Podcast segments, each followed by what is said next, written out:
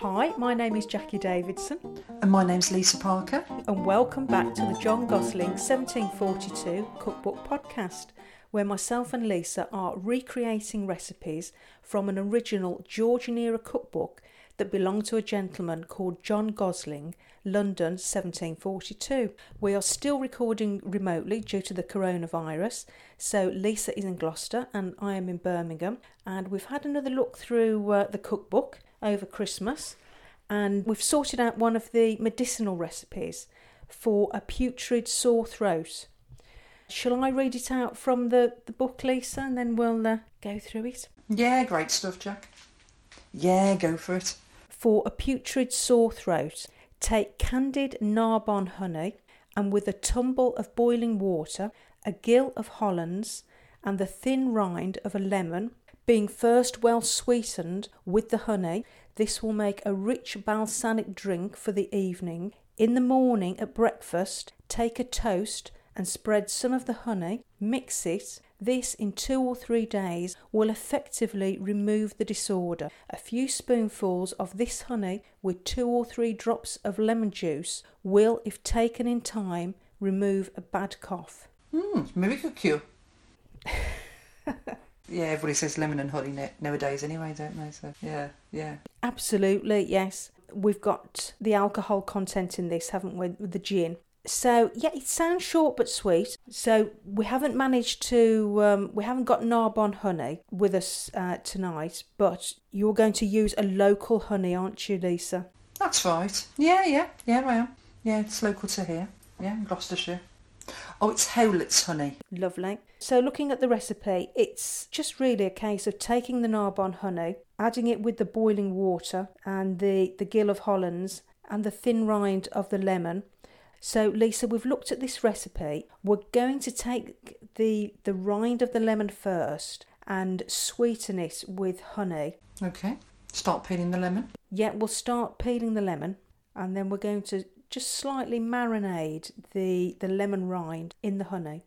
Okay. Okay.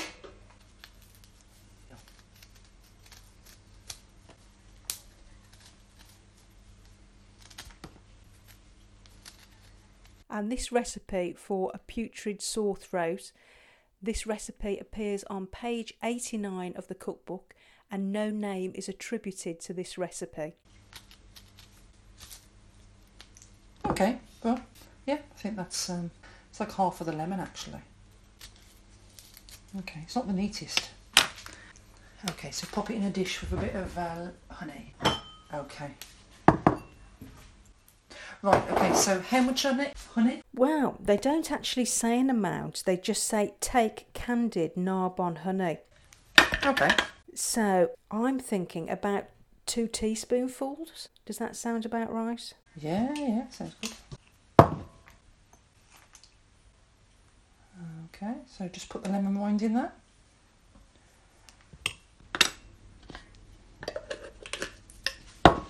What does candied mean? So it mentions candied Narbonne honey. Now, the word candid is spelt C A N D I D. Now, I did wonder about this candied Narbonne honey. Did the word candid mean the honey had got crystallized and gone solid? Or did it mean that it was candid, as in it was authentic and genuine to the area? And I'll explain why. So, candied Narbonne honey, Narbonne honey is from an area in southern France and the history of this honey dates back to the Roman times. And this honey is regarded as a very high quality honey, and historically it was thought to have medicinal qualities. The bees in the area feed off the local flora, which includes rosemary, lavender, thyme, as well as other local plants, and it produces a pale ivory coloured honey. It's very unique to that area. I don't think there's anywhere else in the world that produces this kind of honey. I think the fact that this was considered a medicinal honey is why they're using it in this recipe. Ah.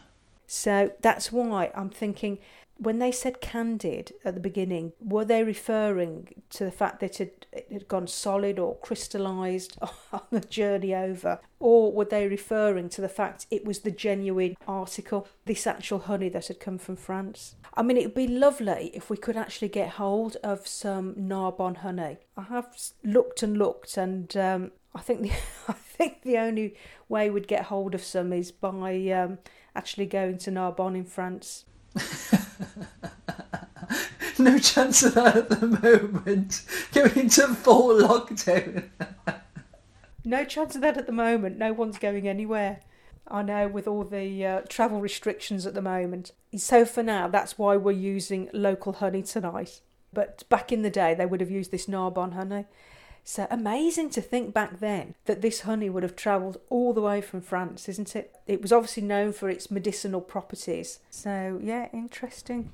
Yeah, it is interesting. So I think the next thing, Lisa, is uh, just the boiling of the water. Yeah, brilliant. So a tumble refers to an old system used by Hippocrates before the old imperial system came in. So one tumbler is equal to eight fluid ounces of water. Right, I'll just get a saucepan ready. Okay, so I'm just putting some water to boil. Okay, so that's just the water that's gone in. Shall I measure the gin while I'm waiting for the water? Okay, how much gin? Yeah, let's do that. Yeah. Uh, well, it mentions a gill of Hollands, and a gill, again, this is a, um, another old measurement. A gill is five fluid ounces. So in Great Britain, it's five fluid ounces. In America, it would be four fluid ounces. Don't quite know why there's a difference. God, that's a lot, isn't it? God, no wonder you get better after having that. I know, yeah. I mean, that's that's going to be quite a lot of gin, isn't it? No wonder you felt better after a, a glassful of this.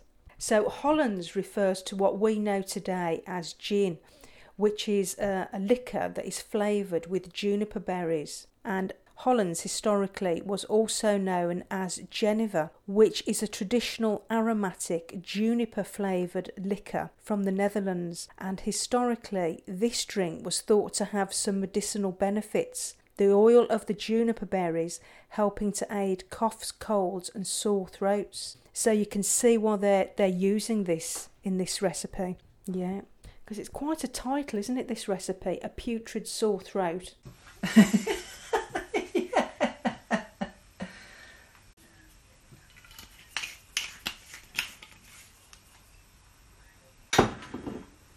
It's nearly coming to boil, the water.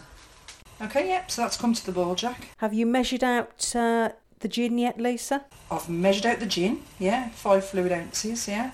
Wonderful. So I think it's just a case now of mixing it all together.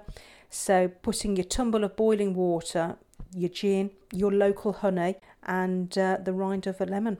Okay, brilliant. Okay, so I'm just going to pop the, uh, the honey and the rind in. Okay. And now I'm just going to add the, uh, the gin.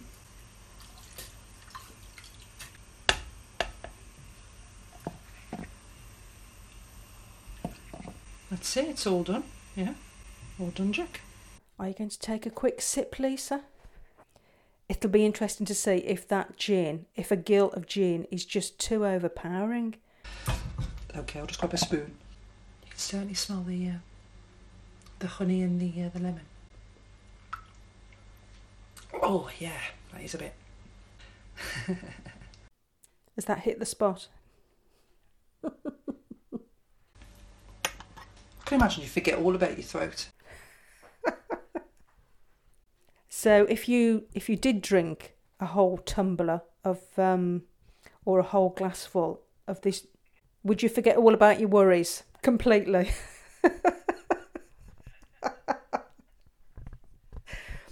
So we can see why this would be, um, um, yeah, why it would work definitely. Well, there we go. Well, um, we, we've had a go at it. It's definitely worked out, and um, yeah, interesting, isn't it? All the ingredients that they, they put in it and, and why they would have put them in. So uh, so yeah, so I think we'll sign off on the on this uh, podcast. So thanks for listening and join us again soon. And it's goodbye from me, Jacqui Davidson. And from me, Lisa Parker. Bye. Bye.